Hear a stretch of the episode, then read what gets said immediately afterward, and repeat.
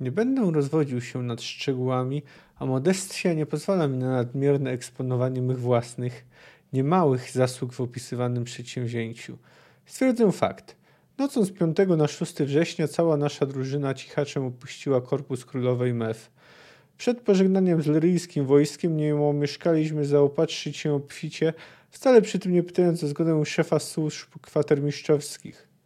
Słowo rabunek, którego użyła Milwa, uważam za zbyt dosadne. Należała nam się wszakże jakaś gratyfikacja za nasz udział w wielkopomnej bitwie o most.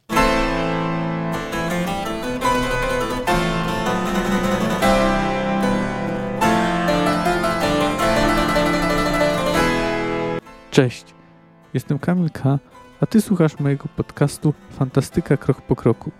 Analizuję w nim rozdział po rozdziale lub opowiadanie po opowiadaniu wybrane książki fantastyczne. Zapraszam.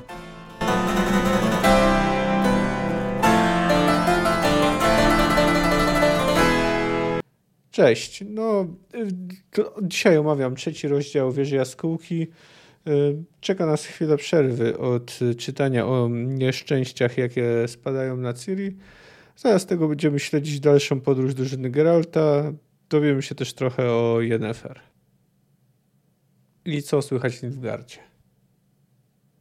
Rozdział zaczyna się od, od tego, y, że dowiadujemy się właśnie, co się działo z kompanią Geralta. Dowiadujemy się z tego ust, czy też raczej z pióra Jaskra, bo zapoznajemy się z pierwszą wersją jego dzieła Pół wieku poezji.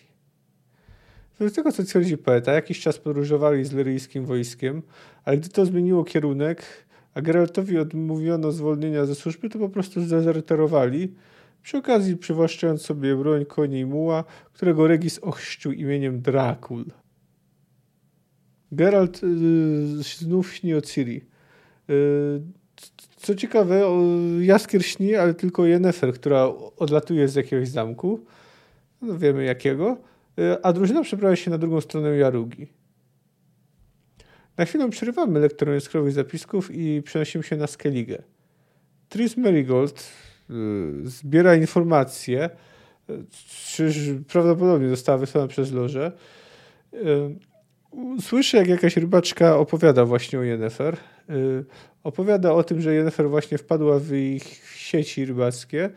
No i po tym, jak już ją powstrzymał, bijąc ją wiosłem, e, został zaprowadzony do króla Hancrate, który najpierw przyjął ją surowo, a później był dla niej bardziej miły. Tris słyszy też, że jej była przyjaciółka nie żyje, ponoć zabiła się własnymi czarami. Grupa zauważa, że Jaskier coś pisze. Y, wypy poeta wypytywany przez nich przyznaje, że pisze wspomnienia z góry. Za podpowiedzią Registus zmienia jednak tytuł z 50 lat poezji na pół wieku poezji. Przenosimy się do Nilfgaardu. Cesarz Emir rozmawia, czy też raczej obsztorcowuje Watiera Derrida. Ma pretensje do tego, że ten nie znalazł Ciri, Wilgefortza ani Kahira. Chce efektów. Watier proponuje, by cesarz ożenił się z fałszywą królewną, a później ją się zamieni na właściwą. Emer nie chce o tym słyszeć i nakazuje mu znaleźć e, Ciri i Wilgefortza. No myśli, że jest przekonany, że dziewczyna jest u Wilgefortza. Po audiencji Watier jest zaczepiony przez Ryans, no, który przybył pod postacią magicznej projekcji. Obiecuje mu głowę Kahira w zamian za informację o tym, gdzie jest Stefan Skellen. Watier akceptuje tę propozycję. Zdradza to swojej kochance Carty Van Kanten, zwanej też Kantarelną którą ma za mało inteligentną, a która wcale nie jest taka, wręcz przeciwnie. Dysponuje żywą inteligencją i o wszystkim, co jej mówi, informuje y, Asirwar Anahit. Podróżują przez mocno, y, grupa Geralta podróżuje przez mocno wyludniony teren y, krainy, która jest nazywana Górnym Zarzeczem. Po drodze trafiają do chaty Bartnika. Jaskier zaczepia jego córkę i domaga się piwa, no ale nic nie, nie udaje mu się wskórać, a kompania rozpoznaje, rozmawia z gospodarzem. To informuje ich, że druidzi wnieśli się z Kaeddu na stoki. Następnego dnia na planie czeka na nich cała gromada. Jak się okazuje, Bartnicy muszą już wracać na stoki, gdzie rzekomo są druidzi, a droga na stoki jest niebezpieczna. No i ty, jedyne, co jest prawdą z tego, co mi mówił Bartek, to, że druidzi faktycznie wywędrowali Kaedu, ale nie ma pojęcia gdzie. No i na koniec y, rozdziału przenosimy się w czasie, śledzimy jak trzech niewykształconych robotników pali wykradziony oryginał notatek jaskra, uznając je za jakieś czary. W ostatnim, no nie da się ukryć, bardzo ciężkim rozdziale, yy, tym razem jest o wiele, ton jest o wiele lżejszy. Zostawiamy Ciri, no, która los, której los będzie dalej bardzo nieprzyjemny i śledzimy przede wszystkim Geralta, choć nie tylko. No, sporo w, w tym rozdziale jest żartów literackich i, i, i zabaw. Narracyjnie zastosowany ciekawy zabieg. Część historii poznajemy poprzez sporządzane prawie na bieżąco dodatki Jaskra. Y, pozwala nam poznać nie tylko fakty, ale też sposób pisania, sposób bycia i częściowo co myśli poeta. Y, no i dość ciekawe jest też y, to, że rozdział, od, cytat otwierający ten rozdział jest tym razem bezpośrednim do niego wstępem, ponieważ Y, jest on kontynuowany. Pochodzi on właśnie z półwieku poezji, no i jest później kontynuowany w treści samego rozdziału.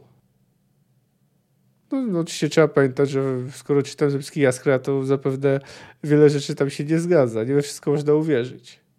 Chociaż jak może zwróciliście uwagę z cytatu, który przytoczył na całym wstępie, to po prostu pominął swoje usagi, tylko wspomina zresztą, że komu nie mały. Nie zagłębia się w szczegóły, więc można powiedzieć, że nie kłamie. Ale poza tym, no, no, ale poza tym no, to trudno wierzyć, że Geralt aż tak pławił się słowo zwycięzcy po bitwie.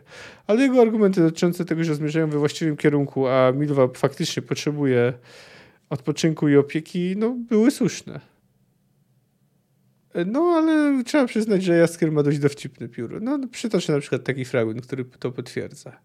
W taki oto sposób drużyna nasza znalazła się na szlaku, a długo już przedtem lista ludzi, których, którzy nas nie lubili, wydłużyła się jeszcze bardziej. Geralt z Rivi, rycerz bez skazy ni zmazy, porzucił szeregi rycerstwa, zanim jeszcze pasowanie potwierdzono patentem i zanim jeszcze nadworny herold wymyślił mu herb. A Kahir Aeb Kaellach, wielkim konflikcie Nilfgaardu z Nordlingami, zdążył już walczyć w obu armiach i z obu zdezerterować, w obu zarabiając zaoczny wyrok śmierci. Reszta z nas wcale nie była w lepszej sytuacji. W końcu stryczek jest stryczkiem drobna to nader różnica, za co się wisi. Za ujmę czci rycerskiej, dezercję czy nazwanie wojskowego muła imieniem Drakul. Tu swoją drogą mamy oczywiście żartę ze strony Sapkowskiego dotyczący e, imienia muła. No ale ogólnie wydaje mi się, że ten fragment jest dość zabawny.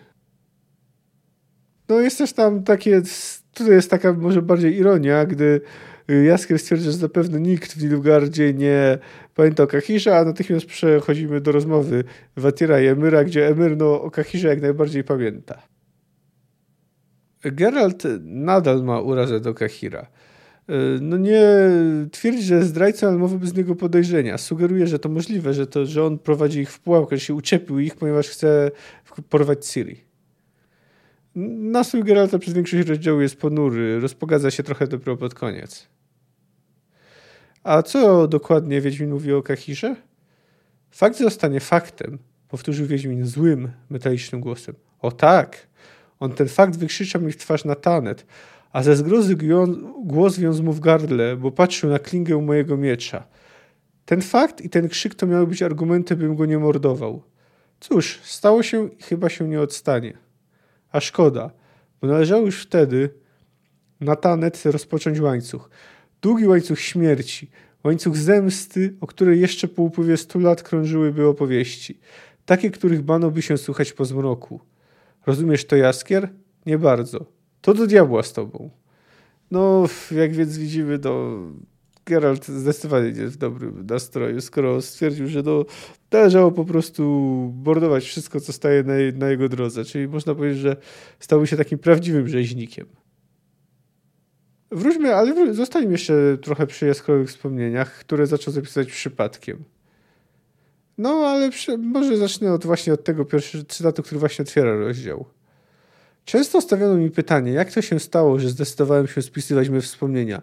Wielu ludzi zdawał się interesować moment, w którym memuary moje zaczęły powstawać. Jaki mianowicie fakt, wydarzenie czy też ewenement początkowi spisywania towarzyszył lub dał asumpt do niego – Poprzednio różnych udzielałem wyjaśnień i ugałem nierzadko. Teraz to prawdzie oddam hołd, albowiem dziś, gdy mi włos pobielał i przerzedził tęgo, wiem, że prawda to cenne ziarno. Łeż zaś niegodne plewy. A prawda jest taka, ewenementem, który wszystkiemu do asumpt, któremu zawdzięczam pierwsze zapiski, z jakich zaczęło się formować późniejsze dzieło mojego, życia, było przypadkowe znalezienie papiera i ołówka wśród rzeczy, które ja i moi kompanii ukradliśmy z leryjskich wojskowych taberów. Zdarzyło się to Jaskier pół wieku poezji. To jak widzimy, to Jaskier tu od początku oczywiście kręcił i jestem przekonany, że i tak by zaczął swoje wspomnienia spisywać, no ale ale możliwe, że faktycznie takim bodźcem było, był ten przypadek. Zresztą no, później się dowiemy, że zresztą no, w, w tym rozdziale się dowiemy, że ta wersja, którą tu czytamy, to nie jest wersja, która też została opublikowana. No a podczas rozmowy, no to Regis zwraca uwagę, że no, to nie do końca etyczne jest yy, spisywać swoje wspomnienia tak na zapas.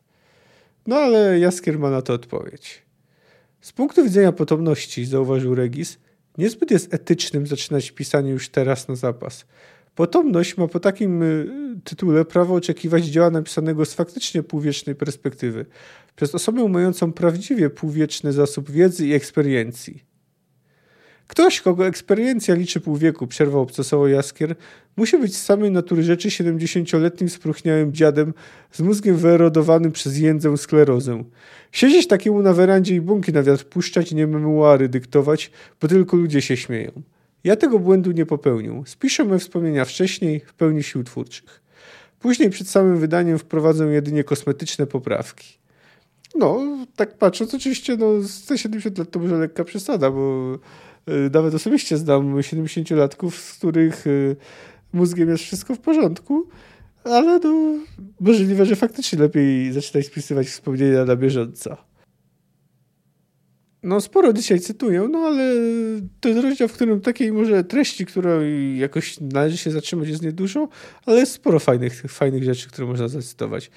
Y, to jest mniej przyjemna, ale dzięki niemu pozwala nam trochę więcej dowiedzieć się o Milwie. Nie lubiłaś twego ojczyma, miarkuję, zauważył Jaskier po chwili milczenia. Nie lubiłam, Milwa słyszalnie zgrzytnęła zębami, bo parszywiec był. Gdy matuś nie baczyła, dobierał się z łapami pchał. Mowy nie słuchał, tą wreszcie nie zdzierżywszy, grabiami do niego przemówiła, a gdy padł, jeszcze żem go kopła razik albo drugi w żebra i w słabiznę. Dwa dni potem leżał i krwią trwał. A ja z domu precz w świat e, dunęłam, nie czekając, aż ozdrowieje. Potem słuchy mię doszły, że pomarł, a matuś moja skoro po nim. Ejże, Jaskier, ty to zapisujesz? Ani śmiej, ani śmiej. Słyszysz, co mówią? No oczywiście to jest dla nas żadne zaskoczenie. No, wiem, wiedzieliśmy już i z tego, co trochę mówiła Milwa i z tego, co wiedział Dijkstra, że, że po śmierci ojca i szybkim ponownym orzenku matki ona się wyniosła, więc można było się domyślać tego. No cóż, można tyle powiedzieć, że Milwa miała tyle szczęścia, że udało jej się obronić. No ale w kontekście Milwy chcę przeczytać jeszcze jeden cytat z Jaskra, który akurat dość dobrze świadczy o poecie. Milwa, jak mi się zdaje, dość ciężko przeżyła swój tragiczny wypadek i stratę. Piszę, jak mi się zdaje, bym świadom, że będąc mężczyzną, żadnego wyobrażenia mieć nie mogę, czym jest dla niewiasty taki wypadek i taka strata. Choć jestem poetą i człowiekiem pióra, nawet moja szkolna i ćwiczona wyobraźnia zawodzi tu i nic na to nie poradzę. Fizyczną sprawność odzyskała szybko, z psychiczną było gorzej. Zdarzało się, że cały dzień od brzasku do zmroku nie odezwała się ni słowem. Lubiła znikać i trzymać się na uboczu, co trochę wszystkich niepokoiło. Aż wreszcie przyszedł przełom. Milwa odreagowała jak driadel belska, gwałtownie, impulsywnie, niezbyt zrozumiale. Któregoś ranka na naszych oczach dobyła noża i bez słowa obcięła sobie warkoć przy samym karku. Nie przystoi bo mnie panna, rzekła widząc nasze opadnięte żuchwy. Ale żem i nie wdowa, dodała. Wtedy koniec żałobie. Od tego momentu była już taka jak dawniej. Opryskliwa, kąśliwa, pyskata i dosłownie parlamentarnych skora. Z czego wywnioskowaliśmy, że kryzys miała już formalnie za sobą. Trzeba przyznać, że Jaskier tutaj przyznający, że nikt nie może znać dokładnie doświadczenia y, kobiety oprócz tej samej kobiety, no to, to jest zrozumiałe. Przynajmniej, że jest to bardzo ciężkie do zrozumienia dla mężczyzn. Oczywiście, no istnieje empatia, ale jak tu zwraca uwagę Jaskier, no empatia też ma swoje granice. Trzeba przyznać, że akurat ten fragment stawia poetę w dość ładnym świetle. No co do samej Milwy, no to widzimy, że bardziej, że skoro aż tak to przeżyła, to jednak naprawdę zdecydowała się porozmawiać z Geraltem, aby urodzić to dziecko. No więc ze zrozumiałych względów ciężko przyjeżyła jego, jego stratę. Kilka słów no, należy poświęcić Jennefer. Występuje ona w tym rozdziale tylko w opowieści Rybaczki ze Skellige, nie bezpośrednio, no i w Śnie Jaskra. E, wiemy, że wylądowała właśnie w wodach Skellige, e, no czyli wiemy już skąd były wzięte te małże, dzięki którym Jennefer zdołała uciec z pomocą Frengilli. E, no, wiemy, że ona w tych wodach i wiemy, że przyjął kar Krach Ankrait. I wiem, że rzekomo nie żyje i wiem, że wciąż, przynajmniej w powszechnym mniemaniu, uważa się ją za wspólniczkę Wilgefortza, chociaż oczywiście wiem, że to nieprawda. No a teraz, no, dobrze by chyba jest dobry moment, żeby przejść, do, żeby krótko mówić to, co się dzieje w cesarstwie. A tam Emery jest przekonany, że Ciri jest w rękach Wilgefortza. Nie ma racji, no ale nie można powiedzieć, że jego wnioskowanie nie jest y, logiczne. No, co by nie, co by nie mówić, yy, yy, no, Wigefort zniknął, zniknęła Ciri. Yy, Skellen wysłany tam, gdzie zlokalizował astrolog, no jest, nie została znaleziona, czyli też nie wiadomo jest, więc konkluzja, że jest z Wilgeforcem, no była dość logiczna w sumie to Watir Rideo mógłby połączyć kropki, jeśli chodzi na przykład o to, o, o to że Emery jest ojcem Styrii i o działalność Skelna, wobec którego zresztą żywi duże podejrzenia. No ale na przykład gdyby Watier wybadał bardziej o co chodziło z tą szajką, to może dowiedziałby się więcej. Dlaczego Skelnowi tak zależało na zabiciu tej szajki? No tu oczywiście mówimy o szczurach.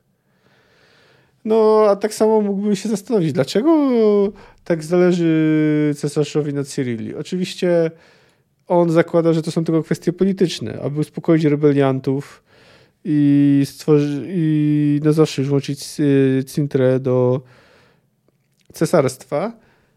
No ale nawet z tej perspektywy wydaje się, że Emery zbytnio nastaje. No zwłaszcza, że zdecydowanie odrzucił pomysł Watiera, aby ożenił się z e, fałszową Ciri. Przynajmniej odrzucił na tym, e, na tym etapie.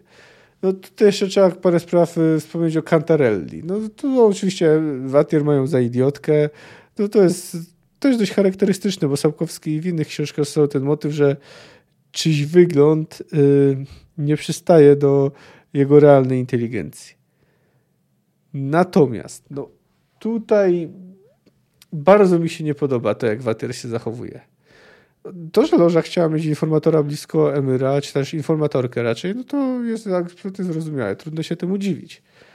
Natomiast to, że Watier, było nie było, szef szpiegów, tak otwarcie opowiada o wszystkim swojej kochance, co się dzieje, wydaje mi się kiepskim pomysłem, no, niezbyt wiarygodne. To znaczy, no ja wiem, że po pierwsze Watier jest na swoim stanowisku przynajmniej częściowo dzięki urodzeniu, w przeciwieństwie na przykład do Stefana Skelena, no ale yy, raczej nie wydaje się, żeby był kompletnym idiotą. Rozumiem, ma bardzo stresującą pracę. Nieustanne obsztorcowywanie przez y, cesarza nie działa dobrze na jego psychikę. Ale mimo wszystko to, że nie sprawdził wcześniej Cantarelli, że uwierzył w to, że jest idiotką i że może sobie wszystko przy niej mówić, no jest jak dla mnie bardzo tanim zabiegiem, który ma doprowadzić do dwóch rzeczy. Po pierwsze, że czytelnik poznaje, co się dzieje, a po drugie, że także poznaje, co się dzieje loża czarodzieje. No, dwa teryzmy powinien być ostraszniejszy, zwłaszcza, że służy cesarzowi, który przecież nie wypacza niepowodzeń. No nie podoba mi się ten zabieg. Wydaje mi się, że Sapkowski jakby poszedł po linii najmniejszego oporu. No, to jest faktycznie moim zdaniem najsłabszy, najsłabszy punkt tego rozdziału. Natomiast jak chodzi o, bardzo podoba mi się jego zakończenie. Y, no tutaj mamy sporo żartów, oczywiście same dialogi między tymi rabusiami, którzy, którzy odkrywają, że ten skarb, e, którego szukali, jest, e, jest właśnie tylko jedynie zapiskami. No to może zresztą przytaczę jeszcze wam ten cytat. Na co czekasz? powiedział do zdyba cap. Otwieraj tę rurę. Kiedy się nie da, poskarżył się capowi zdyb. Trzymie jak gamracki syn. To butem ją, chędożono gamratkę, poradził Kamil Ronstetter. Pod obcasem zdyba zamknięcie bezcennego znaleziska puściło i na ziemię wypadła zawartość. Orzesz gamratka chędożona, krzyknął zdumiony cap. Co to takie jest? Pytanie było głupie, albowiem na pierwszy rzut oka widać było, że są to arkusze papieru. Dlatego zdyb, miast odpowiadać, wziął jeden z arkuszy do ręki i zbliżył go do nosa. Przez dłuższą chwilę przyglądał się obco wyglądającym znakom. Zapisany, stwierdził wreszcie autorytatywnie. To są litery. Litery? Wrzasnął Kamil Ronstetter, blednąc ze zgrozy. Zapisane litery? Orzesz gamratka! Zapisane znaczy czary, wybełkotał cap z przerażenia, dzwoniąc zębami. Litery znaczy gusła. Nie dotykaj tego gamratka jego chędożona mać. Tym się zarazić można. Zdyb nie dał sobie dwa razy powtarzać. Cisnął arkusz do ognia i nerwowo wytarł drżące dłonie o spodnie. Kamil Ronstetter kopniakiem wtrącił do ogniska resztę papierów. W końcu jakieś dzieci mogły napatoczyć się na to cholerstwo. Potem cała trójka pośpiesznie oddaliła się z niebezpiecznego miejsca. Bezcenny zabytek piśmiennictwa wieków mrocznych palił się jasnym, wysokim płomieniem. Przez kilka krótkich chwil wieki przemawiały cichutkim szeptem czerniącego w ogniu papiery, papieru, a potem płomień zgasł i gamrackie ciemności okryły ziemię. No, ten fragment jest bardzo fajny pod wieloma względami i no, te dialogi bardzo stylizowane na taką prymitywną, chyba jeszcze bardziej prymitywną niż umilwy, prymitywną, no ludową, ale w przypadku akurat tych trzech rabusiów można mówić o prymitywnej mowie. Na dodat y, jest zabawny. No mamy tutaj oczywiście y, tą logikę, że prawda, jak litery zapisane to czary trzeba zniszczyć. Tutaj można to też zinterpretować trochę inaczej, że prawda, że mało, coraz mniej osób czyta i coraz mniej rozumie, więc może w przyszłości w ogóle takie zapisane litery będą kogoś przerażać. Y, no mamy oczywiście też no, sam ten, ten dialog i to y, odnieśli się do wyrażenia tego o tym, że coś jest gamrackie i więc na koniec mamy to, że zapadły gamrackie ciemności. Mamy tu oczywiście taki motyw, że z historią często jest tak, że o, jak niewiele wiemy o historii, jeśli chodzi o źródła pisane, to znaczy, że przetrwała tylko jakaś ich część. Oczywiście nie każda została zniszczona przez rabusiów, no ale część została celowo na przykład zniszczona. No bo tu można wspomnieć, że dajmy na to o Hannibalu, Y, z Kartaginy mamy zapiski tylko jego wrogów, a przecież w Kartaginie istniało piśmiennictwo. No ale Rzymianie wszystko zniszczyli. No ale tutaj jeszcze jest jedna rzecz, na którą trudno jest zwrócić uwagę. Otóż profesor, y, w ramach który ta, prowadzi te poszukiwania, one są pod kierownictwem pod, pod kierownictwem prowadzone są poszukiwania, nazywa się Schliemann. No tutaj jest bardzo czytelne nawiązanie do Heinrich, Heinricha Schliemana, czyli XIX-wiecznego niemieckiego archeologa amatora. Między innymi odkrył on ruiny Troi. To odkrył to jest dyskusyjne, bo tam już inni ludzie poszukiwali, no ale w każdym razie dokopał się dość głęboko. Y, kopał w okolicach miasta, y, kopał w okolicach Hisarlik. Y, generalnie jest, uważa się, że to faktycznie były ruiny, ruiny Troi, tak jak uważa się, że faktycznie istniały. Natomiast Schliemann z jednej strony faktycznie powiedzmy, że odkrył tą Troję, to z drugiej strony bardzo dużo tam zniszczył. No bo no, był amatorem no i nie do końca wiedział, jak to wszystko być przeprowadzone. No i na sprawę chyba tam taka archeologia bardziej usystematyzowana była co najwyżej e, w powijakach. No w każdym razie tutaj może też o to chodzi z tym nawiązaniem, że oni zniszczyli to, że po prostu sam Schliemann no też wiele zabytków i wartościowych rzeczy y, poniszczył, które no, mogłyby one nam udzielić wielu informacji na temat Troi. No powolutku zbliżam się do końca. No, to jest kolejny krótki rozdział, no ale taka jest jego natura. Może nie, nawet nie tyle, że krótki rozdział, krótki odcinek. Yy. Natomiast tutaj jeszcze zwrócę uwagę na fakt, że Wiedźmin zdecydował się pomóc Bartnikom, chociaż najpierw go mocno zirytowało to, że próbowali go oszukać. Być może zadziałało przekonanie Regisa, być może błagalne spojrzenia kobiet z których rzekomo jej żona Bartnika miała mieć w sobie krew Dryad. Ale to by, by ciekawe, jakby to działało tak swoją drogą. Y, bo przecież, y, chociaż to jest oczywiście żartobliwe, ale przecież dryady, dzieci dryad to zawsze są dryady. Chyba, że to jakiś inny gatunek dryad. Albo na przykład hamadry, w przypadku hamadryad jest inaczej. No ale zostawiam to rozważenia, w każdym razie jakby prawdopodobnie ich spojrzenia też wpłynęły na decyzję Geralta. No i to, że w sumie skoro druidów nie było w Keddu, nie mieli pojęcia, gdzie mogą podróżować. No i też już, też ostatni cytat y, i też dość dowcipny. Jaskier, przytrosz y, porządny i ten twój tubus. Byłaby szkoda, gdyby pół wieku poezji urwało się i zagubiło w paprociach. Nie ma strachu, nie zgubią, bądźcie pewni. I odebrać sobie nie dam. Każdy, kto chciałby mi ten tubus odebrać, pierwej będzie musiał przestąpić nad mym stygnącym trupem. Można wiedzieć, Geralt, co wywołuje twój perlisty śmiech? Pozwól, niech zgadnę. Wrodzony kretynizm? No, to jest całkiem fajny rozdział. Sporo tu, jak widzicie, humoru. O Jennifer dowiaduję się, że rzekomo zginęła, ale no w to chyba żaden czytelnik nie ma prawa wierzyć, bo to jest informacja z trzeciej ręki i to zdecydowanie niepewna. Swoją drogą podobnie jest u Martina, że generalnie jeśli się dowiadujemy w ten sposób o czyjejś śmierci, to zazwyczaj jest to, jest to bzdura. Chociaż u Martina jest to jednak bardziej wiarygodne, ale tutaj Sapkowskiemu chyba nawet nie zależało, żeby czytelnik w to uwierzył. Ważne, żeby wierzyły przynajmniej niektóre, w to, przynajmniej niektóre postacie e, z książki. No, mamy fajne literackie żarty, mamy dowcipny, co by nie mówić, drużyna Geralta trochę posunęła się do przodu. Chociaż no, to jest oczywiście ta duża podróż, to ciągłe zmienianie kierunków, podróżowanie prawie, że może nie, że bez celu, ale nie wiedząc gdzie, no to jest taki leitmotiv e, Geralta. No już tak było przecież w Chrzcie Ognia. No, mimo wszystko, może powoli, fabuła posuwa się do przodu. Moim zdaniem to całkiem niezły rozdział. No nie najlepszy, no z tym e, dość słabym momentem, jakim jest e, no, Watier zdradzający wszystko Cantarelli ale generalnie bardzo dobrze mi się ten rozdział czytało. Za tydzień no, powrócimy do poważniejszych treści, ponieważ poznamy, co Bonhart zamierza zrobić z Siri, jak ją traktować, ale dowiemy się też, co porabia Stefan Skellen, no i jedna bohaterka, która będzie nam w tej książce towarzyszyć, e, także się pojawi po raz pierwszy. No to byłoby na tyle. Podcast możecie znaleźć na Spotify, Apple Podcast, YouTube, SoundCloudzie, e, Deezerze, jeszcze w kilku innych miejscach. E, no jeśli chcecie zobaczyć stronę podcastu, to jest to fantastyka po krok po kroku.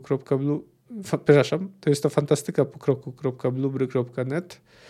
Jeśli chodzi o to się, to możecie, jeśli chcecie się ze mną skontaktować, no to możecie to zrobić albo na Instagramie, albo na Twitterze, gdzie jest jako fantastyka krok po kroku. No albo możecie też napisać maila na adres kamil.fantastyka.gmail.com Do usłyszenia za tydzień. Cześć!